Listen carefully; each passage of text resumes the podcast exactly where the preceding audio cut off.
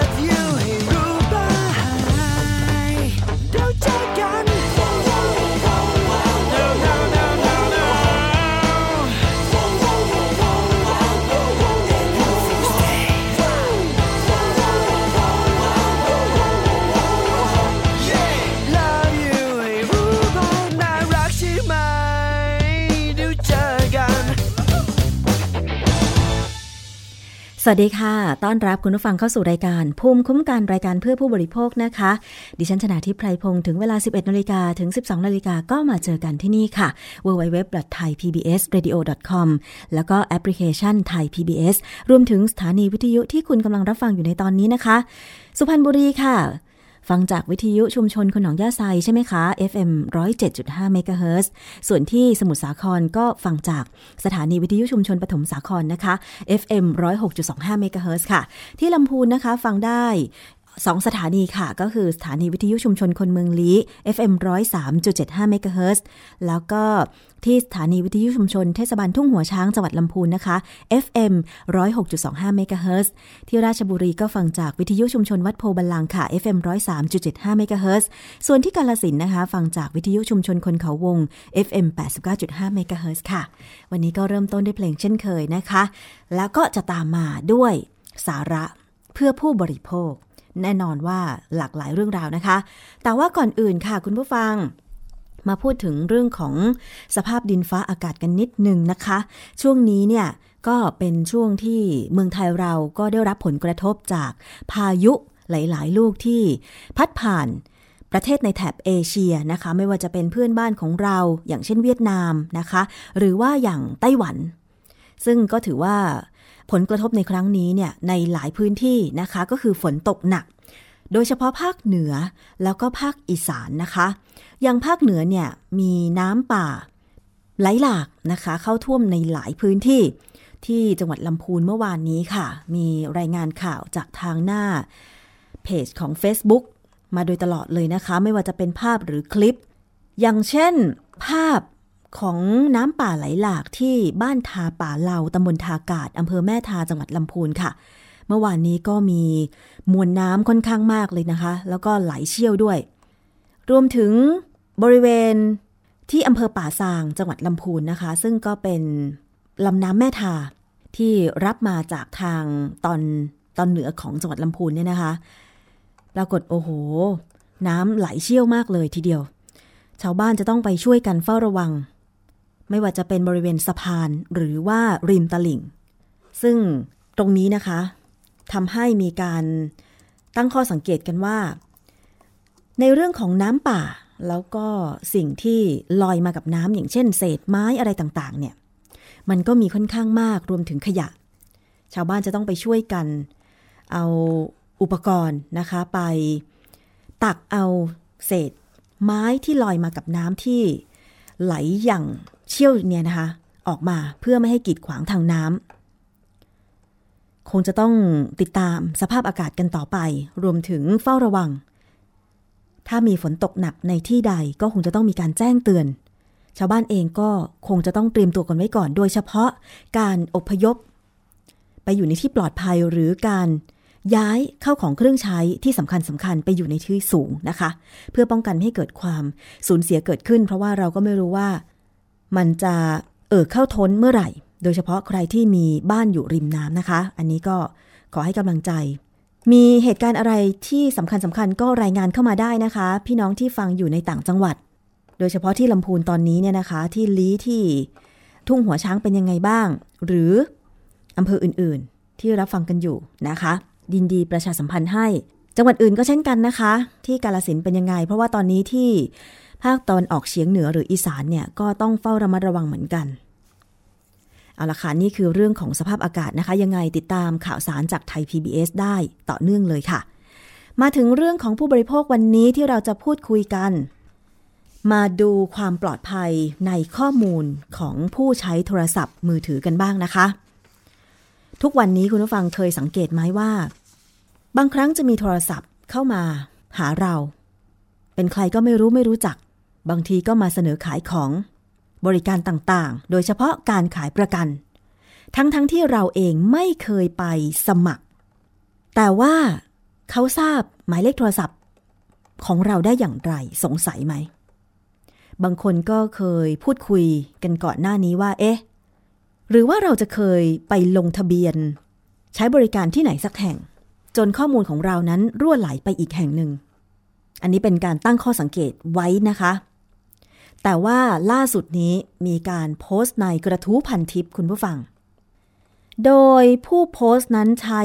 นามในพันทิปนะคะน่าจะเป็นท่านหนึ่งที่ใช้ชื่อว่าเพียนาวนะคะตั้งกระทู้ชื่อว่าหมดความเชื่อมั่นพนักงานบริษัท AIS ถือวิสาสะขโมยข้อมูลลูกค้าไปให้แก่บุคคลภายนอกไม่โดนเองไม่รู้โพสต์เมื่อ 12 กันยายนที่ผ่านมา ในข้อความนั้นกล่าวหาพนักงานบริษัท AIS สำนักงานใหญ่ว่าได้รับจ้างทำงานให้บุคคลภายนอกโดยการขโมยข้อมูลส่วนตัวของเธอให้แก่บุคคลอื่นซึ่งข้อมูลที่ถูกเผยแพร่ออกไปนั้นกระทบกับความมั่นคงและความปลอดภัยในชีวิตของเธอแล้วก็ครอบครัว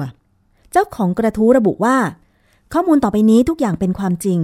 และดิฉันกับสามีได้ทราบข่าวจากผู้หวังดีว่าพนักงาน AIS รายนี้ได้ทำการแอบดูข้อมูลบันทึกการโทรเข้าโทรออกรวมถึงพิกัดสถานที่ของเบอร์โทรศัพท์ส่วนตัวของดิฉันและบันทึกเป็นไฟล์ Excel ส่งให้กับบุคคลภายนอกโดยเธอยังเล่าต่อว่าเธอและสามีซึ่งประกอบอาชีพการออกแบบตกแต่งภายในช่วงที่ผ่านมาได้รับทำงานให้กับลูกค้ารายหนึ่งซึ่งทราบภายหลังว่าเป็นผู้มีอิทธิพลต่อมาได้เกิดปัญหาขัดแย้งกับลูกค้ารายนี้ถึงขั้นเคยถูกขู่เอาชีวิตซึ่งทั้งเธอและสามีได้แจ้งความเอาไว้แล้วและเพื่อความปลอดภัยจึงได้ย้ายที่อยู่เพื่อหนีจากอิทธิพลของบุคคลดังกล่าวภายหลังจากได้ทราบว่าพนักงาน AIS ขายข้อมูลของลูกค้าให้บุคคลภายนอกเธอได้ร้องเรียนกับทาง AIS หลายครั้งแต่ไม่ได้รับคำตอบว่าจะดำเนินการอย่างไรจึงได้ตัดสินใจเปิดเผยเรื่องนี้ในเว็บไซต์ของพันทิปโดยเธอบอกว่าดิฉันได้แจ้งเรื่องนี้ไปทาง Serenade Call Center และได้รับคำตอบกลับมาในวันเดียวกันว่าทำอะไรไม่ได้ให้ดิฉันไปตามเรื่องเองวันต่อมาดิฉันได้ไปแจ้งเรื่องด้วยตัวเองกับผู้จัดการสาขา AIS Shop แห่งหนึ่งและได้สอบถามกับผู้จัดการคนนั้นมาโดยตลอดซึ่งผู้จัดการคนนั้นได้แจ้งให้ดิฉันทราบว่าหน่วยงานต้นสังกัดของพนักงานคนนั้นทราบเรื่องแล้วฝ่ายกฎหมายทราบเรื่องแล้วและผู้บริหารทราบเรื่องแล้วแต่ทุกอย่างก็เงียบไม่มีใครติดต่อดิฉันเพื่อให้ความกระจ่างหรือทำความเข้าใจอะไรเลยสักอย่างเดียวจนวันนี้มีเจ้าหน้าที่อ้างว่าเป็น HR ของ AIS ติดต่อมาและแจ้งเพียงแค่ว่าเพิ่งได้ทราบเรื่องและจะตั้งกรรมการสอบและก็ไม่สามารถให้คำตอบที่แน่ชัดในเรื่องระยะเวลาอะไรทั้งสิ้นนี่คือข้อความในกระทู้ที่เธอไปตั้งหลังจากนั้นค่ะพอเป็นข่าวมาเนี่ยนะคะทางบริษัท Advanced Info Service จำกัดมหาชนหรือ AIS ก็ได้มีการออกมาแถลงเกี่ยวกับเรื่องนี้โดยคุณวิไลเคียงประดู่ผู้ช่วยกรรมการผู้อำนวยการอาวุโสส่วนงานประชาสัมพันธ์ของ AIS บอกว่า AIS มีมาตรการที่เข้มงวดและให้ความสำคัญกับกฎข้อบังคับในเรื่องนโยบายความปลอดภัยข้อมูลของลูกค้าอย่างสูงสุดมาโดยตลอดสำหรับกรณีดังกล่าวบริษัทได้ทำการตรวจสอบแล้วพบว่าพนักงานมีเจตนากระทำความผิดจริงโดยอาศัยอำนาจกระทำผิดกฎข้อบังคับในเรื่องนโยบายความปลอดภัยของข้อมูลลูกค้าโดยบริษัทได้พิจารณาให้พนักงานคนดังกล่าวพ้นสภาพทันทีและได้แจ้งความต่อเจ้าหน้าที่ตำรวจแล้วโดยในเบื้องต้นทางบริษัทยังไม่ทราบเหตุจูงใจของการกระทำพนักงานรายดังกล่าวซึ่งขณะนี้อยู่ระหว่างการดำเนินการตรวจสอบของเจ้าหน้าที่ตำรวจและการดำเนินการทางกฎหมายขอยืนยันว่าบริษัทจะเอาผิดพนักงานที่มีเจตนาทุจริตให้ถึงที่สุดอันนี้คือเรื่องที่ผ่านมากับการดูแลควบคุมของบริษัท AIS กรณีที่พนักงานขโมยข้อมูลลูกค้าไม่ว่าจะด้วยเหตุแรงจูงใจอะไรก็ตามส่งผลให้ผู้ใช้บริการเกิดความไม่มั่นใจในความปลอดภัยข้อมูลส่วนตัวที่รั่วไหลออกมานั้นเนี่ยมีการระบุถึงพิกัดการใช้งานโทรศัพท์มือถือของลูกค้าทำให้ทราบความเคลื่อนไหวการใช้งานซึ่งแน่นอนว่าถ้าเป็นดิฉันเองดิฉันก็ไม่มั่นใจในความปลอดภัยและเอกสารที่หลุดออกมาอาจจะทำให้หลายคนนะคะสงสัยว่ามันอันตรายหรือมีผลต่อตัวเราหรือไม่และหน่วยงานอย่างกสทช.นะคะในฐานะที่มีหน้าที่กำกับดูแลผู้ให้บริการโครงข่ายโทรศัพท์มือถือทุกเจ้าในประเทศไทยเป็นผู้ถือกฎหมายจะมีบทบาทอย่างไรในการตรวจสอบเรื่องนี้และมาตรการลงโทษจะเป็นอย่างไรไปติดตามจากคุณถากร ตันทสิทธิ์เลขาธิการกสทช.ค่ะทางสำนักงานนะครับได้มีการแต่งตั้งคณะกรรมการสอบข้อเท็จจริงในกรณีของ AIS กรณีที่พนักงานนำข้อมูลลูกค้าไปเปิดเผยนะครับซึ่งเรื่องนี้นะครับผมได้ลงนามในคำสั่งแต่งตั้งแล้วนะครับโดยมอบหมายให้ท่านรองเลขาธิการกสทช.ก็คือท่านรองกอกิจนะครับเป็นประธานกรรมการสอบข้อเท็จจริงเรื่องนี้นะครับผมพร้อมนี้ผมได้มีหนังสือกำชับกับโอเปอเรเตอร์ค่ายนะครับเนื่องจากว่าถ้าเกิดมีการเปิดเผยข้อมูลนะครับต่างๆเนี่ยจะมีความผิดนะครับซึ่งอยากจะเรียนโอเปอเรเตอร์ทุกค่ายนะครับว่าในพรบประกอบกิจการโทรคมนาคมพ.ศ. 2544นะครับในมาตรา74เขียนไว้ชัดเจนนะครับว่าผ ผู้ใดกระทำด้วยประการใดๆเพื่อดักรับไว้ใช้ประโยชน์หรือเปิดเผยข้อความข่าวสารหรือข้อมูลอื่นใดที่มีการสื่อสารทางด้านโทรคมนาคมโดยไม่ชอบด้วยกฎหมายต้องระวางโทษจำคุกไม่เกิน2 ปีหรือปรับไม่เกิน 400,000 บาทหรือทั้งจำทั้งปรับนะครับอันนี้เป็นไปตามมาตรา 74 ของพรบประกอบกิจการโทรคมนาคมพ.ศ. 2544 นะครับวันนี้ผมได้มีหนังสือกำชับไปกับโอเปอเรเตอร์ทุกค่ายนะครับวันนี้คงไม่ใช่รายเดียวนะครับเนื่องจากว่าการเปิดเผยข้อมูลของลูกค้าในการใช้งานต่างๆเนี่ยเป็นความลับไม่สามารถที่จะดำเนินการได้ยกเว้นแต่มีกฎหมายอื่นกำหนดไว้เช่นมีหมายศาลหรือต่างๆมาในกรณีที่ผู้ที่ใช้งานทางด้านโทรศัพท์ไปกระทำความผิดนะครับอันนั้นเป็นอีกเรื่องหนึ่งที่โอเปอเรเตอร์จะต้องให้ข้อมูลดังกล่าวแต่ในกรณีที่ไม่มีหมายศาลใดๆมาหรือเป็นเรื่องเกี่ยวกับความมั่นคงตามนั้นนะครับก็คือทุกคนไม่สามารถที่จะเปิดเผยข้อมูลการใช้งานของลูกค้าได้วันนี้ได้มีการตั้งกรรมการสอบข้อเท็จจริงไปแล้วแต่ในส่วนของ AS เองนะครับก็ได้แถลงข่าวไปแล้วนะครับว่าพนักงานดังกล่าวเนี่ยไม่ใช่การกระทำของทางบริษัทแต่อย่างใดแต่เพียงแต่ว่าเป็นการดำเนินการของพนักงานเองนะครับซึ่งเขาก็ได้เข้าไปดำเนินการแจ้งความแล้วแต่เพียงแต่ว่าในขั้นตอนของสำนักงานก็ตั้งกรรมการสอบข้อเท็จจริงเพื่อให้สังคมมีความกระจ่างและมีความชัดเจนในการใช้งานโทรศัพท์มือถืออย่างทั่วถึงทุกคนนะครับนั่นคือเสียงของคุณถากร ตันทสิทธิ์นะคะกับมาตรการดำเนินการกรณีที่เครือข่ายโทรศัพท์มือถือโดยพนักงานบางคนเนี่ยขโมยข้อมูลของลูกค้านะคะแต่ว่าการที่ข้อมูลของเราหลุดออกมาเนี่ยนะคะมันจะมีอันตรายอย่างไรคนร้ายเนี่ยนะคะหรือผู้ที่เอาข้อมูลไปเนี่ยจะทำอะไรกับข้อมูลนั้นแล้วก็เจ้าของหมายเลขโทรศัพท์นั้นเนี่ยจะได้รับผลกระทบอะไรไปฟังคำชี้แจงจากนายแพทย์ประวิตร ลี่สถาพรวงศากรรมการกสทช.ค่ะอันที่หนึ่งเรายังไม่สรุปว่าเอกสารนี้จริงหรือไม่จริงนะครับแต่เป็นหลักฐานซึ่งผู้เสียหายเขานำไปเผยแพร่อันเนี้ยมันจะบอกว่ามือถือเครื่องของผู้เสียหายเนี่ยใช้งานที่เซลล์ไซต์ไหนซึ่งมันจะบอกตำบลคือเขตเลยแขวงได้ว่าอยู่แถวไหนยังไงนะครับแล้วก็บอกเบอร์ของเขาว่าใช้ตั้งแต่กี่โมงถึงกี่โมงรวมแล้วครั้งนั้นกี่นาทีกี่วินาทีรวมถึงปลายทางคือเบอร์อะไรที่ติดต่อกันคู่สายเนี่ยรู้หมดนะครับและไอ้คู่สายเนี่ยอยู่ค่ายไหนรู้หมดยกตัวอย่างเช่นคู่สายคนนี้อยู่แคทนะครับคนนี้อยู่ DTAC คนนี้อยู่ Hutch อีกอันอยู่ Real Future ครบทุกค่ายยกเว้น AS นั่นแสดงว่าเอกสารเนี่ยถ้าหลุดมาหลุดจาก AS และ AS ก็จะแบ่งระบบเป็น 3G Postpaid กับ 3G Prepaid ดังนั้นถ้าอันนี้เป็นของจริงเชื่อได้ว่ามาจาก AS ไม่ใช่ DTAC ไม่ใช่ True Real Future Real Move อะไรทั้งสิ้นไม่ใช่ Cat นะครับเพราะ Operator คู่สายเป็นค่ายอื่นหมดไม่มีปรากฏชื่อ AWN เลยดังนั้นมีความน่าเชื่อถือระดับหนึ่งนะครับอันที่2เนี่ยก็มีคนสงสัยว่าเฮ้ยแต่มีชื่อ KTB คือแบงก์กรุงไทยนะครับUOB KBank บ้างหรือแม้แต่หลักทรัพย์ของกสิกรมันมีการส่ง SMS แล้วขึ้นว่า OTH นะครับนี่ก็มี SMS แล้วบอก OTH คนก็สงสัยว่าเฮ้ยมันเราดักรับ OTP เราไปด้วย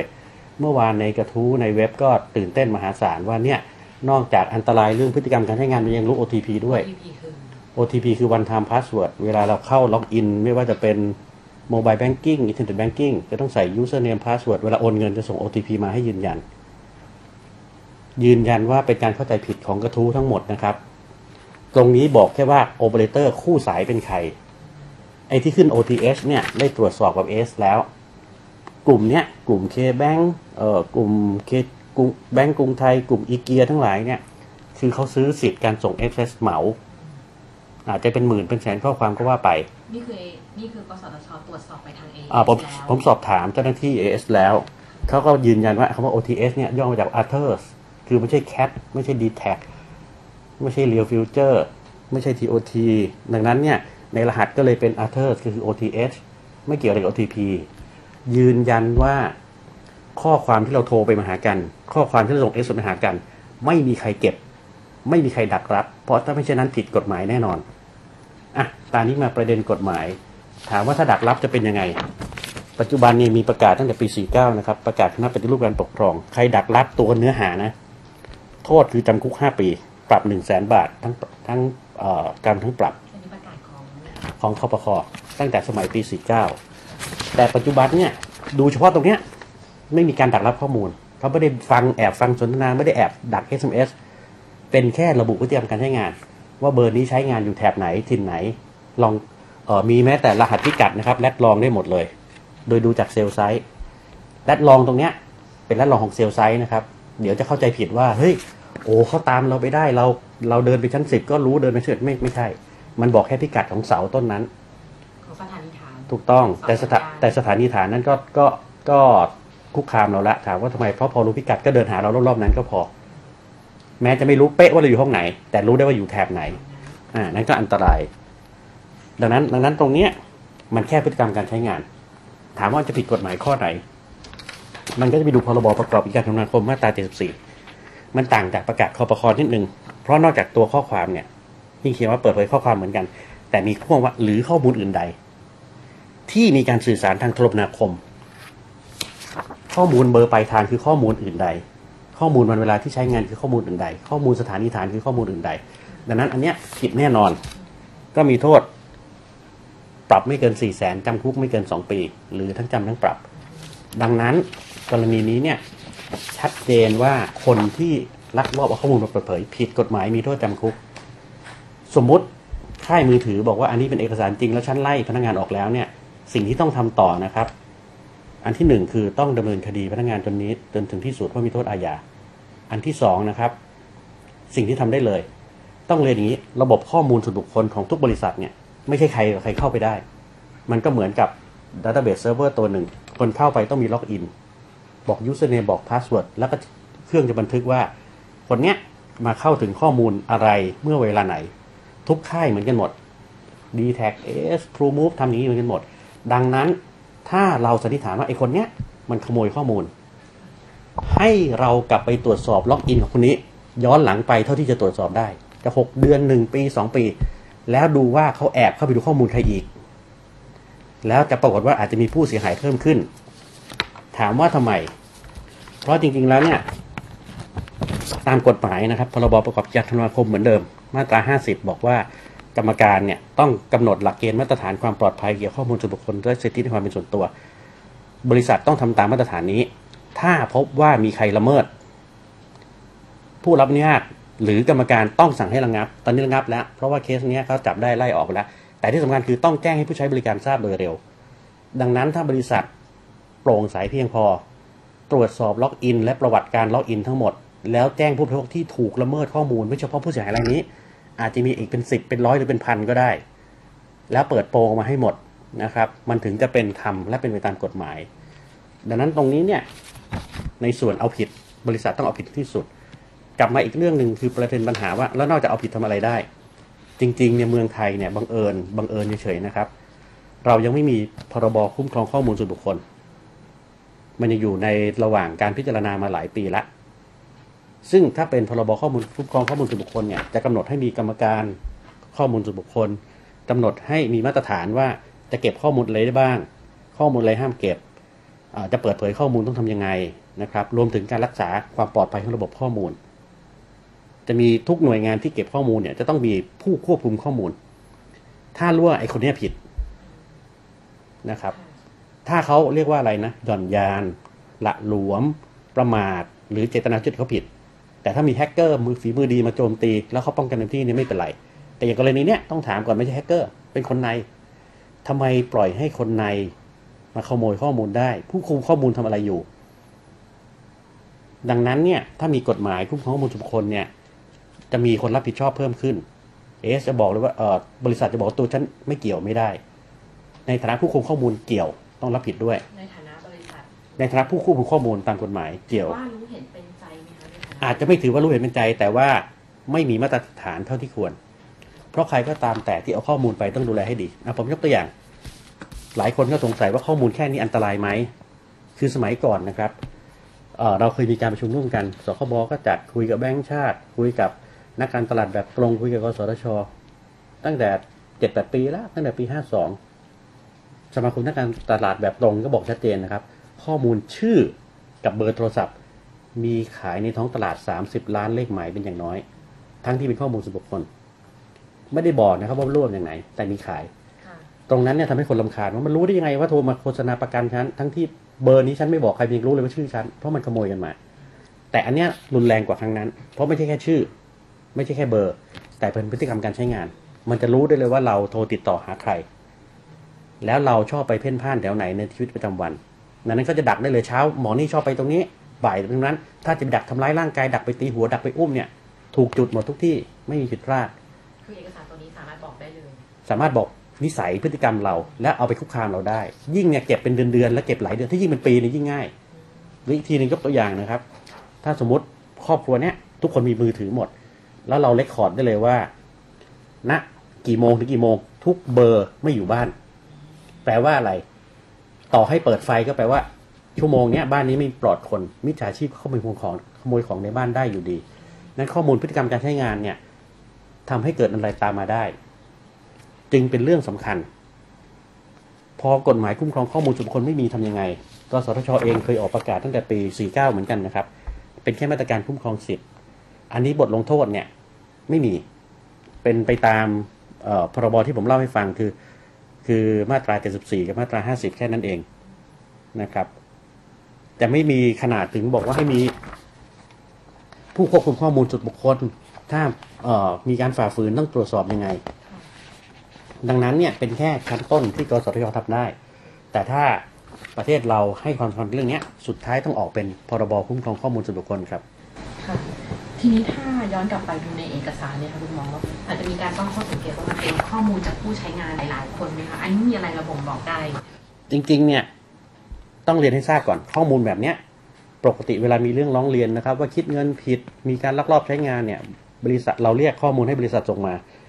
ยังไม่เคยส่งให้เราละเอียดเท่านี้เลยบริษัทจะปกปิดโน่นปกปิดนี่นะครับอย่างข้อมูลเนี่ยชัดเจนว่ามีอย่างที่บอกแลดลองนะครับลองจิจุดและติจุดของสถานีฐานซึ่งไม่เคยให้เราแต่ให้มิจฉาชีพถามว่าตรงนี้ดูได้ไหมดูได้นะครับถ้าอะไรถ้าดูเบอร์ต้นทางกับเบอร์คู่สายเข้าใจว่านี่คือเบอร์เดียวกันหมดแต่เขาลบเพื่อไม่ให้ใครรู้แต่ถ้าดูแบบหลายเบอร์ก็ดูได้นะครับว่าเบอร์ไหนเป็นเบอร์ไหนแต่อย่างคนเนี้ยเขาเผยแพร่ว่าจริงๆนี่ไฟล์ Excel นั้นจะมีอีกแท็บหนึ่งซึ่งเป็นเบอร์อื่นและมิจฉาชีพเนี่ยคนที่ขโมยข้อมูลเนี่ยพูดง่ายคือขโมยรายเบอร์แล้วก็มาใส่แต่ละแท็บแต่ละแท็บแต่ละแท็บถ้าเราได้ข้อมูลจริงจากผู้เสียหายไอ้ที่ตัวเบลอเนี่ยเอาออกปุ๊บเรารู้เลยว่าจริงเป็นเบอร์เขาจริงไม่ใช่โกหกดังนั้นตรงนี้เนี่ยอย่างที่บอกคงต้องเรียกทั้งผู้เสียหายเรียกทั้งบริษัทมาชี้แจงนะครับเท่าที่ดูจากกรณีที่มีการเผยแพร่หลุดออกไปอย่างนี้นะคะคือมีการตั้งข้อสังเกตว่ามันออกมาจากบริษัทแน่ๆในมุมของการสอบสวนกสทช.เองก็ตั้งกรรมการสอบเราคาดหวังได้มากน้อยขนาดไหนว่าที่สุดแล้วเนี่ยมันจะนำไปสู่ข้อเท็จจริงถึงขั้นเส้นทางหรือกระบวนการของเอกสารนี้ที่มันหลุดมาได้ไหมคะอยู่ที่ความเข้มข้นความเอาจริงเอาจังนะครับคืออย่างที่เรียนให้ทราบเอกสารเนี่ยต้องหลุดมาจากบริษัทมือถือแน่นอนเพราะคนทั่วไปไม่รู้ชื่อเซลล์ไซต์นี่คือเซลล์ไซต์เนี่ยมันมีชื่อเลยนะฮะเขาตั้งชื่อว่าตามเขตตามแขวงอะไรก็ตามแต่คนทั่วไปไม่รู้หรอกไอ้เสาตัวนี้ชื่ออะไรแต่บริษัทเองรู้นะครับและอย่างที่บอกคนทั่วไปไม่รู้หรอกว่าเราโทรคุยปลายทางเป็นค่ายไหนเราโทรไปหาเบอร์นี้ไม่รู้หรอกว่าไอ้ปลายทางค่ายไหนแต่มือถือรู้เพราะเขาต้องไปตามจ่ายเงินกันดังนั้นพอเชื่อได้ว่าเอกสารเนี่ยมาจากค่ายมือถือไหนแน่แล้วอย่างที่บอกที่สันนิษฐานว่าน่าจะหลุดมาตามที่ผู้เสียหายพูดจริงเพราะว่าคู่สายเนี่ยเป็นค่ายอื่นหมดยกเว้นชื่อบริษัทของผู้เสียหายใช้อันนั้นชัดเจนว่าไม่ปรากฏกลายเป็นรหัสว่าเป็น 3G prepaid 3G postpaid ดังนั้นจากข้อมูลชุดนี้ค่อนข้างเชื่อได้ว่าข้อมูลเนี้ยมาจากบริษัทที่ผู้เสียหายร้องเรียนจริงประกอบกับบริษัทเองแถลงแล้วด้วยว่าจริงพบพนักงานคนนี้แล้วไล่ออกแล้วแสดงว่าบริษัทรับข้อเท็จจริงนี้ครับมีข้อสังเกตอะไรที่เกี่ยวข้องกับเอกสารอีกไหมคะจริงๆคำถามคือว่าต้องเอาข้อมูลของผู้เสียหายมาดูว่าเขาไล่ตรวจสอบเราย้อนหลังไปกี่เดือนกี่ปีคือที่อยากให้กรรมการตรวจสอบดูเนี่ยก็คือดูว่าพฤติกรรมเนี้ยอย่ามองแค่เป็นรายนี้รายเดียวให้มองเป็นระบบดังนั้นเราคงต้องเรียกข้อมูลมาให้มากที่สุดจากผู้เสียหายนะครับว่าคุณโดนย้อนหลังไปกี่เดือนกี่ปีจะได้ดูเวลาที่เกิดเหตุได้ อันที่2แล้วอย่างที่เรียนให้ทราบเราต้องเอาข้อมูลจากบริษัทเพราะบริษัทจะรู้ว่าไอ้พนักงานที่ไล่ออกเนี่ยมันแอบไปดูข้อมูลใครบ้างถ้าสมมุติเฉยๆนะครับตรวจสอบปุ๊บมันแอบไปดูเบอร์มา10,000 เบอร์อันนี้ก็เรื่องยาวและไอ้10,000 เบอร์นั้นเขารู้ตัวไหมเขาอันตรายไปหรือยังหรือตายไปหรือยังหรือบ้านโดนขโมยไปหรือยังดังนั้นตรงนี้เป็นเรื่องใหญ่ถ้าจะตรวจสอบจริงเนี่ยได้ข้อมูลอีกเยอะและที่สำคัญเนี่ยนอกจากไล่คนนั้นออกไม่พอนะครับจริงๆต้องเชิญมาสอบสวนว่าทำเป็นกระบวนการหรือเปล่าอยู่ดีๆต้องเรียนให้ทราบแรงจูงใจที่เราจะขโมยข้อมูลไปให้คนอื่นเนี่ยถ้าไม่ใช่เพื่อนกันก็เป็นแรงจูงใจเรื่องผลประโยชน์ใครเป็นคนจ้างผมยกตัวอย่างตอนนี้ก็มีการพูดคุยในสังคมมากมายนะครับว่าเอ๊ะปกติจะมีบริษัทรับสืบกิ๊กสืบทวงหนี้สืบติดตามคนก็มีคนพูดว่าส่วนหนึ่งเนี่ยบริษัทรับสืบเหล่านี้ไปค้นข้อมูลมือถืออย่างนี้แหละดังนั้นเนี่ยถ้าเราเชื่อว่าเรื่องนี้เป็นเรื่องสำคัญต้องตรวจสอบพนักงานคนนี้ทำอย่างเป็นระบบแล้วเราจะรู้ว่าทำกันมานานหรือยังทำอย่างกว้างขวางไหมแล้วใครบ้างที่จ้างคนจ้างก็ผิดนะครับดังนั้นบริษัทนักสืบทั้งหลายที่ทำอย่างเนี้ยจริงๆถือว่าสนับสนุนหรือเป็นตัวการด้วยซ้ำพฤติกรรมเหล่านี้ไม่ควรเกิดขึ้นถามว่าเอ้ยถ้าอย่างนั้นเนี่ยเราตามจับคนร้ายไม่ได้ไม่จริงตามกฎหมายมีข้อยกเว้นนะครับถ้าคำสั่งศาลเข้าถึงข้อมูลได้เพื่อความมั่นคงเข้าถึงข้อมูลได้แต่เพื่อหากิ๊กเข้าไม่ได้ครับเพื่อไปทวงหนี้ใครเข้าไม่ได้ต้องรับผิดชอบกันเองครับความเป็นไปได้กรณีที่คนอาจจะตั้งข้อสงสัยว่าพอเห็นแบบนี้หวั่นๆแล้วบริษัทอื่นค่ายมือถืออื่นๆ DTAC2 หรืออื่นๆนะคะมันสามารถหลุดออกมาแบบนี้ได้ใช่ไหมคะในทางพฤติกรรมก็อย่างที่เรียนให้ทราบว่าจริงๆไอ้ข่าวเรื่องขายเบอร์เนี่ยขายเบอร์กับขายชื่อคนเนี่ยมันไม่บริษัทเดียวอยู่แล้วถ้ามันขายในท้องตลาดตามที่สมาคมนักการตลาดประตงพูด30 ล้านเลขหมายเนี่ยมันหลายค่ายแน่นอนอันที่2เนี่ยในส่วนของนักสืบทั้งหลายเนี่ยเขาไม่ได้สนใจสืบเฉพาะบริษัทนี้บริษัทเดียวหรอกเขาสืบตัวเป้าหมายแล้วระบบปัญหาที่เกิดขึ้นชี้ชัดว่าเป็นเรื่องของระบบการเข้าถึงข้อมูลซึ่งแน่นอนว่าการเข้าถึงข้อมูลเนี่ยทุกค่ายต้องมีคนเข้าถึงอยู่ที่ว่าคนเข้าถึงเนี่ยมีจิตสำนึกมีความรับผิดชอบมีจริยธรรมเพียงพอหรือเปล่าถ้าไม่เช่นนั้นก็จะเกิดปัญหาตรงนี้เราก็ไม่อยากกล่าวหาเฉพาะในส่วนของภาคเอกชนนะผมยกตัวอย่างสมาคมนักการตลาดแบบตรงเคยตั้งคำถามไม่ได้พูดอะไรทั้งสิ้นนะครับแค่ตั้งคำถามเอ๊ะทำไมบริษัทขายประกันรถยนต์โทรมาหาเราแล้วรู้ด้วยว่าเราทะเบียนรถอะไรจะหมดทะเบียนเมื่อไหร่สีอะไรด้วยรถอ่ะเขาเอาข้อมูลทะเบียนรถมาจากไหนถ้าไม่ใช่หน่วยงานรัฐเอ๊ะทำไมบางโรงพยาบาลโทรมาหาลูกค้าว่าให้มาสมัครประกันสังคมที่โรงพยาบาลนี้รู้เบอร์ประกันสังคมรู้โน่นรู้นี่เขาเอาข้อมูลมาจากไหนดังนั้นเขาไม่ได้บอกนะครับข้อมูลนี้หลุดจากหน่วยงานไหนแต่บอกว่าน่าจะเป็นหน่วยงานรัฐดังนั้นไอ้เรื่องการรักษาข้อมูลส่วนบุคคลเนี่ยมีปัญหาทั้งภาครัฐและเอกชนซึ่งแน่นอนภาครัฐก็เหมือนกันถ้าตรวจเจอก็ไล่ออกครับแต่ที่อยากให้ดำเนินการคือให้ดำเนินคดีให้ถึงที่สุดถ้ามีกฎหมายรองรับไว้ในกรณีเนี้ยเป็นกฎหมายการประกอบการโทรคมนาคมมีโทษจำคุก2 ปีครับกรณีแบบนี้ถ้าประชาชนรู้สึกว่าเขาโดนละเมิดเรื่องข้อมูลมีใครโทรมาก็ไม่รู้หรือจะเป็นบริษัทขายประกันหรืออะไรก็ตามเขาสามารถร้องกสทช.เพื่อให้แบบนำไปสู่กระบวนการตรวจสอบได้ไหมคะต้องเรียนอย่างนี้ถ้าอย่างคนเนี้ยเขามีหลักฐานว่าเขาโดนละเมิดเนี่ยง่ายตรวจสอบไม่ยากแต่ถ้าอยู่เฉยๆเราเกิดสงสัยว่าเอ๊ะคนเอาเบอร์มือถือเราไปจากไหนเนี่ยตรวจสอบยากถามว่าทำไมยากเพราะบางทีเราแจกนามบัตรเองบางทีเราขายของเราโพสต์ Facebook โพสต์เบอร์อะไรเองดังนั้นเนี่ยมันจับมือใครดมไม่ได้ถามว่าแล้วจะทำยังไงได้ไหมจริงๆทำได้นะครับถ้าเราออกกฎหมายคุ้มครองข้อมูลส่วนบุคคลออกกติกามาตรฐานไว้ว่าผมยกตัวอย่างเวลาเราไปเกาหลีใต้เนี่ยเขาบอกเลยเขารู้เลยนะครับว่าถ้าข้อมูลรั่วเนี่ยรั่วมาจากบริษัทไหนเพราะในระบบดิจิตอลเนี่ยมันแฝงสัญลักษณ์เข้าไปได้ว่าข้อมูลชุดนี้มาจากบริษัทไหนดังนั้นเวลาพวกแฮกเกอร์มันเจาะไม่ว่าเป็นเกมออนไลน์หรือเกมเป็นเครื่องของบริษัทต่างๆในญี่ปุ่นในเกาหลีใต้ก็ตามแต่แล้วขโมยเบอร์บัตรเครดิตไปเป็นแสนๆล้านเบอร์เนี่ยหน่วยงานต้นสังกัดไม่เคยปฏิเสธเพราะมันมีหลักฐานปรากฏอยู่ว่ารั่วมาจากคุณแน่นอนดังนั้นถ้าเมืองไทยพัฒนาระบบนั้นได้เนี่ยโอเคมันจะบอกได้ว่ารั่วจากใครแต่ถ้าเป็นข้อมูลอนาล็อกเนี่ยออกจากจุดไหนก็ได้หรือแม้แต่เอายกตัวอย่างเคยมีคดีหนึ่งสมาคมนักการตลาดแบบตรงเขาเล่าให้ฟังนะครับเกี่ยวพันกับเรื่องนี้นิดนึงในเชิงกฎหมายเขาเล่าให้ฟังว่าเวลาเราไปงานแสดงสินค้างานสัปดาห์หนังสือเขามักจะมีให้ลงทะเบียนให้เบอร์มือถือหรือมีโถให้ใส่นามบัตรจะจับฉลากแจกโทรศัพท์มือถือเราก็ไปให้ข้อมูลเขาเองอันนี้ถือว่าเราให้ข้อมูลเองนะที่สำคัญคือบริษัทเหล่านี้เขาก็ทำฐานข้อมูลลูกค้า เผื่อเขาจัดรอบหน้าเขาจะได้มีเชิญชวนให้เรามาก็ปรากฏว่ามีพนักงานบริษัทกลุ่มนี้ขโมยฐานข้อมูลนี้ไปขายเหมือนกันเป็นคดีนะครับแต่เนื่องจากกฎหมายไทยไม่ถือว่าข้อมูลส่วนบุคคลเป็นทรัพย์พนักงานนี้ขโมยแผ่นซีดีที่บรรจุข้อมูลออกไปขโมยข้อมูลไม่ผิดนะครับหาความผิดไม่ได้แต่ที่ผิดคือขโมย1แผ่นซีดีดังนั้นถ้าเราระบบกฎหมายไทยยังไม่รองรับว่าตัวข้อมูลเป็นทรัพย์เมื่อไหร่ปั๊บเนี่ยความผิดเอายากมันต้องมีกฎหมายมารองรับว่าข้อมูลส่วนบุคคลเป็นทรัพย์สินและการขโมยถือเป็นความผิดการเปิดเผยถือเป็นความผิดครับนั่นคือนายแพทย์ประวิตร ลี่สถาพรวงศานะคะกรรมการกสทช.เกี่ยวกับรายละเอียดนะคะที่ท่านมาพูดว่าถ้าเราโดนขโมยข้อมูลแล้วเนี่ยนะคะผลที่ตามมาจะเป็นอย่างไรรวมถึงจริงๆแล้วเนี่ยมีกฎหมายอะไรบ้างที่มากำกับดูแลเรื่องพวกนี้หลายคนก็คงจะตั้งคำถามเหมือนกันนะคะว่าที่เคยผ่านๆมาไม่รู้เบอร์ใครต่อเบอร์ใครทั้งๆที่เราไม่เคยให้เบอร์เลยโทรมาขายของกันจังเขาได้ข้อมูลมาจากไหนมีบางครั้งเหมือนกันนะคะที่ดิฉันถามกลับปลายสายที่เขามาเสนอขายของว่าคุณได้เบอร์ดิฉันมาจากไหนดิฉันไม่เคยติดต่อหน่วยงานคุณเขาก็รีบวางสายไปนี่แหละคือคำถามว่า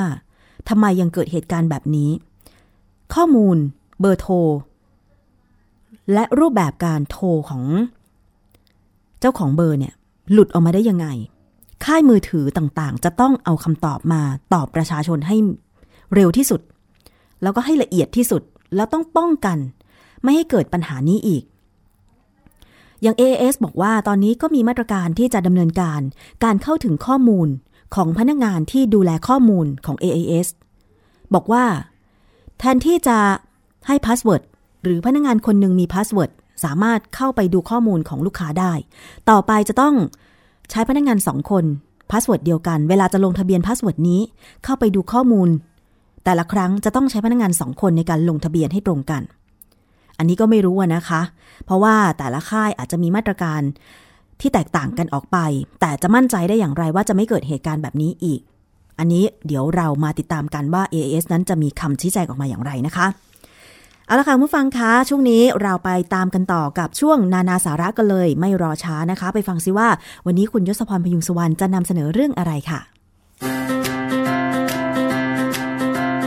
นานาสาระ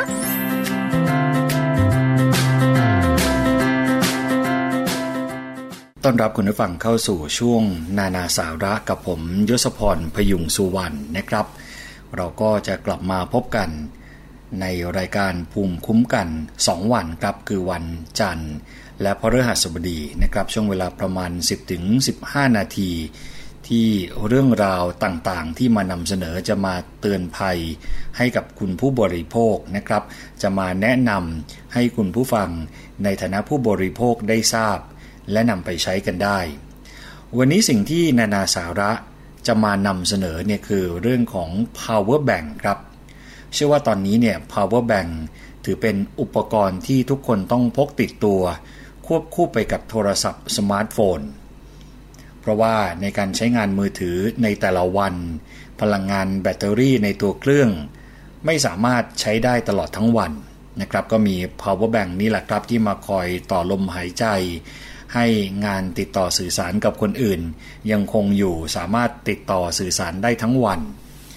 ย้อนกลับไปเราก็จะเห็นข่าวที่สร้างความตกใจให้กับผู้คนนะครับคุณผู้ฟังก็คือเรื่องของ power bank ระเบิดสาเหตุที่มักเกิดขึ้นจะมีเรื่องของการลืม power bank หรือว่าแบตเตอรี่สำรองไว้ในรถมีการลืมทิ้งเอาไว้ในรถแล้วก็จอดรถตากแดดไว้ก็มีอย่างที่เห็นเป็นข่าวใช่ไหมครับว่าเกิดเหตุไฟลุกไหม้ขึ้นมาหลายคนก็เลยสงสัยว่ามันมีโอกาสเกิดขึ้นได้จริงๆหรือไม่ประเด็นนี้นะครับเคยมีนักวิชาการจากคณะวิทยาศาสตร์จุฬาลงกรณ์มหาวิทยาลัยรองศาสตราจารย์ดร.เจษฎาเด่นดวงบริพันธ์ได้โพสต์ Facebook เรื่องราวเกี่ยวกับเรื่องนี้เนี่ยผ่านทางหน้า Facebook ของตัวเองโดยสิ่งที่อาจารย์เจษฎาได้ให้ความเห็นเกี่ยวกับเรื่องนี้ก็คือว่าเรื่องนี้เนี่ยสามารถเกิดขึ้นได้ถ้า power bank นั้นเนี่ยเป็นรุ่นเก่าที่ยังเป็นลิเธียมไอออนที่เก่า และเสื่อมคุณภาพแล้วนะครับคุณผู้ฟังเพราะว่าแบตเตอรี่แบบลิเธียมไอออนมีราคาถูกและจุปริมาณไฟฟ้าได้มากแต่ก็มีโอกาสที่จะเกิดการลัดวงจรระเบิดหรือติดไฟจนลุกไหม้ได้ถ้าหากเป็นของที่ผลิตออกมาไม่ได้คุณภาพระบบตัดวงจรควบคุมไฟมีปัญหาหรือว่าหมดอายุการใช้งานแล้วก็ยิ่งมีความเสี่ยงนะครับคุณผู้ฟังที่จะทำให้การใช้ power bank ของเราเนี่ยไม่ปลอดภัยในเรื่องเดียวกันนี้นะครับศาสตราจารย์ดร.ประภาสจงสถิตวัฒนาอาจารย์ภาควิชาวิศวกรรมคอมพิวเตอร์คณะวิศวกรรมศาสตร์จุฬาลงกรณ์มหาวิทยาลัยเนี่ยยังเคยให้ข้อมูลไว้นะครับว่าลิเธียมเนี่ยเป็นโลหะที่ไวไฟต่อปฏิกิริยาเคมีมากและอาจจะเกิดการลัดวงจรเมื่อเจอความร้อนที่สูงจนติดไฟนะครับจากรายงานที่เราเคยเห็นเหตุการณ์ที่ power bank ระเบิดในตอนที่ใช้โทรศัพท์และกำลังชาร์จไฟไปด้วยแต่จะบอกว่าเหตุการณ์ power bank ระเบิดโดยที่ไม่ได้มีการเสียบชาร์จอยู่เนี่ยก็มีความเป็นไปได้นะครับแต่ก็มีโอกาสเกิดขึ้นได้น้อยมากแค่1ในล้านนี่คือสิ่งที่ผู้เชี่ยวชาญได้เคยบอกไว้นะครับคราวนี้ในเรื่องของการใช้ power bank อย่างไรให้ปลอดภัยเนี่ยก็ต้องเป็นสิ่งที่เราควรรู้และนำไปใช้ในชีวิตประจำวันนะครับเพราะว่าอย่างที่ผมได้บอกไปว่า power bank เนี่ยเป็นเหมือนอุปกรณ์ข้างกายของคุณผู้ฟังหลายๆท่านเป็นเหมือนอุปกรณ์ที่เราพกติดตัวอยู่เสมอนะครับเพราะฉะนั้นถ้าเรารู้ถึงการใช้งานให้ปลอดภัยเนี่ยก็น่าจะเป็นเรื่องที่ดีสิ่งแรกเลยก็คือว่าเลือกใช้ power bank เฉพาะที่ผลิตโดยผู้ผลิตที่ได้มาตรฐานมีตราสัญลักษณ์รับรองมาตรฐานการผลิตและผ่านการทดสอบความปลอดภัยสามารถสังเกตได้มีตรามอก.มีตราสัญลักษณ์รับรองมาตรฐานการผลิตและผ่านการทดสอบความปลอดภัยหลีกเลี่ยง power bank ราคาถูกแต่ว่ามีความจุที่สูงเพราะว่ามีโอกาสที่เป็นสินค้าที่มาตรฐานการผลิตต่ำอาจจะถึงขั้นไม่มีระบบตัดไฟลัดวงจรที่ปลอดภัยนะครับก็มีความเสี่ยงเพิ่มขึ้นมาในขณะที่นำสมาร์ทโฟนมาเสียบเพื่อชาร์จไฟเนี่ยนะครับไม่ควรเล่นหรือใช้งานระหว่างที่ชาร์จเพราะว่าอาจจะทำให้เกิดความผิดพลาดในการจ่ายกระแสไฟฟ้าจนอาจจะทำให้เกิดการลัดวงจรขึ้นมาได้เมื่อคุณผู้ฟังเสียบชาร์จไฟเพื่อเก็บกระแสไฟฟ้าไว้ใน power bank เมื่อชาร์จจนเต็มแล้วเนี่ยให้ถอดสายออกนะครับไม่ควรเสียบชาร์จคาทิ้งไว้เพราะว่าอาจจะเกิดความร้อนและการลัดวงจรได้รวมไปถึงที่สำคัญไม่ควรเสียบชาร์จไฟ power bank ไว้ในขณะที่ไม่มีใครอยู่บ้านนะครับคุณผู้ฟังแล้วก็ไม่ควรใช้ power bank ที่หมดอายุการใช้งานหรือเสื่อมสภาพโดยอายุการใช้งานโดยเฉลี่ยของ power bank เนี่ยไม่ควรใช้งานเกิน2ปีซึ่งปัจจุบันนี้นะครับก็มีการควบคุมความปลอดภัยของการใช้ power bank มากขึ้นโดยเฉพาะในสายการบินต่างๆที่เขามีข้อกำหนดห้ามนำเอาแบตเตอรี่ที่มีความจุเกินกำหนดเนี่ยขึ้นเครื่องนะครับทั้งการโหลดใส่ในกระเป๋าหรือว่าพกขึ้นเครื่องเพื่อป้องกันความเสี่ยงที่จะเกิดขึ้นและเป็นอุบัติเหตุตามมานะครับคุณผู้ฟังอันนี้ก็คือสิ่งที่เหตุการณ์เคยเกิดขึ้นและมีข้อแนะนำในเรื่องของการใช้ power bank อย่างไรให้ปลอดภัยนะครับคราวนี้อีกสิ่งหนึ่งที่นานาสาระต้องมาแนะนำเพิ่มเติมให้คุณผู้ฟังอย่างแน่นอนนะครับก็คือว่าเจ้า power bank หรือว่าแบตเตอรี่สำรองที่อยู่ข้างกายของเราเนี่ยเราจะเลือกซื้อกันยังไงดีนะครับต้องดูอะไรบ้างเพื่อความปลอดภัยของตัวคุณผู้ฟังเองและคุ้มค่ากับเม็ดเงินที่จะต้องเสียไปนะครับสิ่งแรกเลยก็คือคุณผู้ฟังไม่ควรซื้อ power bank ราคาถูกในขนาดความจุเยอะเพราะอะไรนะครับก็เพราะว่าการซื้อ power bank ที่มีราคาถูกแต่ปริมาณความจุมิลลิแอมมากนั่นอาจจะหมายถึงต้นทุนการผลิตน้อย ซึ่งวัสดุที่นำมาใช้เนี่ยอาจไม่ได้มาตรฐานและเสี่ยงต่อการใช้งานเวลานานๆนะครับรวมไปถึงผู้ขายเนี่ยต้องการจะโละสินค้าเพราะขายไม่ออกตรงนี้ต้องระวังนะครับถ้าคุณผู้ฟังเจอ power bank ที่ราคาถูกแต่มีความจุเยอะๆก็ต้องสันนิษฐานไว้ก่อนว่าอาจมีความเสี่ยงกับตัวคุณผู้ฟังเองต่อมาก็คือเลือกซื้อ power bank ที่มีประกันหรือแบรนด์ที่ยอมรับในตลาดนะครับเพราะว่า power bank หรือแบตเตอรี่สำรองที่มีประกันหรือเป็นแบรนด์ที่ยอมรับในตลาดเนี่ยนั่นหมายถึงว่าวัสดุภายในและภายนอกได้ผ่านการตรวจสอบหรือว่า QC มาแล้วนะครับเป็นไปตามมาตรฐานของบริษัทผู้ผลิตก็น่าไว้ใจมากกว่าสินค้าที่ไม่มีการการันตีคุณภาพนะครับ Power Bank จะต้องอยู่ในซีลหรือแพ็คอย่างดียังไม่ถูกแกะใช้งานตรงนี้จำเป็นมากนะครับสำหรับการซื้อ Power Bank ใหม่เพราะสินค้าเนี่ยต้องอยู่ในซีลแล้วก็ยังไม่ถูกแกะออกมาหรือกล่องบุบเก่าเหมือนของมือสองเนี่ยก็ไม่ได้นะครับถึงแม้ว่าคนขายจะยืนยันว่ายังไม่ผ่านการใช้งานก็ตามตรงนี้เพื่อความปลอดภัยและความสบายใจของตัวคุณผู้ฟังเองก็ควรจะซื้อของใหม่จริงๆนะครับแล้วก็อยู่ในซีลยังไม่ถูกแกะออกมาถ้าเจอกล่องบุบเก่าเหมือนของมือสองเนี่ยก็ปฏิเสธการซื้อไปซะน่าจะดีที่สุดนะครับไม่ควรซื้อ power bank ที่มีพอร์ตเสียบหลายๆช่องเพราะอะไรก็เพราะว่า power bank ที่มีพอร์ต USB เสียบปลั๊กชาร์จไฟหลายๆช่องเนี่ยนะครับอาจจะส่งผลให้ไฟฟ้าลัดวงจรเกิดระเบิดขึ้นได้ถ้าคนใช้งานนำมาเสียบชาร์จไฟพร้อมๆกันหลายครั้งซึ่งส่วนมาก power bank ที่มีพอร์ต3รูขึ้นไปส่วนมากเป็น power bank ที่ไม่ได้มาตรฐานนะครับการเลือกซื้อ power bank ที่ไม่จ่ายไฟแรงเกินตัวอุปกรณ์เนี่ยก็เป็นสิ่งที่สำคัญคือข้อนี้สำคัญไม่แพ้กันโดยถ้าใช้ไฟจ่ายที่มากกว่าที่ว่ามาเนี่ยอาจจะทำให้แบตเตอรี่มือถือของคุณผู้ฟังเนี่ยเสื่อมก่อนเวลาอันควรก็เป็นได้ถึงแม้ว่าจะช่วยให้แบตเต็มเร็วก็ตามนะครับเพราะฉะนั้นก็ควรจะหลีกเลี่ยงการเลือกซื้อ power bank ที่ไม่จ่ายไฟแรงเกินตัวอุปกรณ์นะครับpower bank จะต้องมีสถานะบอกพลังงานที่เหลือด้วยตรงนี้ก็เป็นเกร็ดเล็กเกร็ดน้อยที่คุณผู้ฟังอาจจะนำไปประกอบการตัดสินใจซื้อนะครับเพราะว่าการมีไฟแจ้งเตือนสถานะการใช้งานในปัจจุบันก็ถือเป็นมาตรฐานของ power bank ไปแล้วนะครับโดยเฉพาะแบรนด์ดังๆหรือสินค้าที่ติดตลาด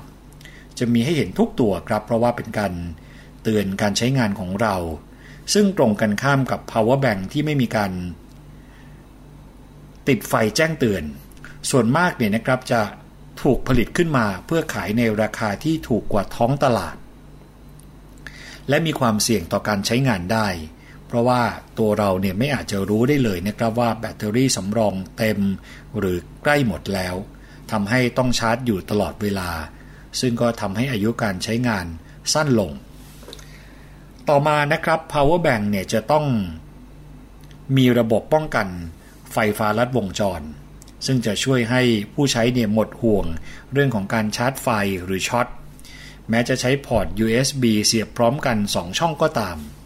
ซึ่งส่วนใหญ่เนี่ยนะครับระบบที่ว่าเนี่ยจะติดมากับตัวอุปกรณ์ที่ผ่านการรับรองมาตรฐานหรือว่า QC อยู่แล้วครับ power bank ที่ดีจะต้องมีระบบตัดไฟเมื่อชาร์จเต็มนะครับคือหมายถึงระบบ Overcharge Protection ตรงนี้จะช่วยยังไงก็คือช่วยให้ผู้ใช้เนี่ยไม่ต้องกังวลกับการชาร์จแบตสำรองทิ้งไว้ถึงแม้ว่าจะเป็นตอนกลางคืนที่คุณผู้ฟังนอนหลับอยู่หรือว่าลืมถอดปลั๊กขณะทำกิจกรรมต่างๆอยู่ซึ่ง Power Bank ที่มีระบบที่ว่านี้เนี่ยนะครับ99% ผ่านการรับรองมาตรฐานหรือว่า QC จากบริษัทผู้ผลิตแล้วแทบทั้งสิ้นนะครับถ้ามีสิ่งเหล่านี้เนี่ยคุณผู้ฟังก็สบายใจได้นอกเหนือจากอุปกรณ์แล้วในส่วนของสายชาร์จ Power Bank ที่แถมมาเนี่ยก็สำคัญเช่นกันนะครับคุณผู้ฟังจะต้องสังเกตให้อยู่ในสภาพที่ดีและใหม่ยังไม่ผ่านการใช้งาน และไม่ควรใช้สายชาร์จไฟที่มีหลายหัวในเส้นเดียวซึ่งตรงนี้เนี่ยอาจจะส่งผลให้การใช้งานทำงานได้ไม่เต็มประสิทธิภาพแถมยังส่งผลให้สมาร์ทโฟนมีปัญหาได้ในอนาคตอีกด้วยนะครับเพราะฉะนั้นเมื่อแกะกล่องมาแล้วคุณผู้ฟังอาจจะสังเกตดูว่าสายชาร์จ power bank ที่แถมมาเนี่ยอยู่ในสภาพดีไหมมีรอยที่เป็นรอยทำให้สายไฟโผล่ออกมาหรือมีการหักงอซึ่งตรงนี้เราก็สามารถท้วงติ่งได้นะครับคือหมายถึงตอนซื้อคุณผู้ฟังก็สามารถแกะกล่องออกมาเพื่อที่จะดูอุปกรณ์ต่างๆก็ได้สุดท้ายเลยก็คือไม่จำเป็นเนี่ยนะครับคุณผู้ฟังไม่ควรสั่งซื้อ power bank ทางอินเทอร์เน็ตสำหรับคนที่ชอบสั่งซื้อของทางอินเทอร์เน็ตเนี่ยต้องระวังอย่างมากนะครับโดยเฉพาะ power bank เพราะว่าข้อมูลสินค้าที่คนขายเนี่ยการประกาศขายเนี่ยอาจจะไม่ตรงกับสินค้าจริงก็เป็นได้หรือโชคไม่ดีเนี่ยเจอของปลอมรวมถึงกรณีที่คนขายไม่ระบุการรับประกันสินค้าตรงนี้ก็น่ากังวลนะครับและที่สำคัญบางเจ้าเนี่ยเขาไม่สามารถแกะหรือตรวจสอบได้ว่าแบตสำรองที่ว่านั้นมาจากที่ไหนซึ่งต้องจ่ายเงินก่อนเท่านั้นนะครับยิ่งถ้าคนที่ไม่มีความรู้ในเรื่องนี้เนี่ยไม่ควรเสี่ยงเด็ดขาดเลยก็ควรจะเดินไปซื้อตามร้านที่น่าเชื่อถือและไว้วางใจได้นะครับขอคำแนะนำขอคำปรึกษาจากคนขายคุณผู้ฟังอาจจะประเมินเบื้องต้นได้ว่าคนขายนั้นเขาพูดโดยมีข้อมูลมาซัพพอร์ตมากน้อยแค่ไหนความรู้เกี่ยวกับเรื่องของ power bank การอธิบายมีความน่าเชื่อถือหรือไม่อย่างไรตรงนี้เราก็สามารถสังเกตได้นะครับนี่คือเรื่องราวในช่วงนานาสาระของวันนี้ครับคุณผู้ฟังหวังว่าน่าจะเป็นประโยชน์สำหรับคุณผู้ฟังในการนำไปใช้กันได้นะครับนานาสาระต้องขอบคุณข้อมูลดีๆจากกระปุก .com ด้วยครับวันนี้นานาสาระต้องขอตัวลาไปก่อนแล้วสวัสดีครับนานาสาระ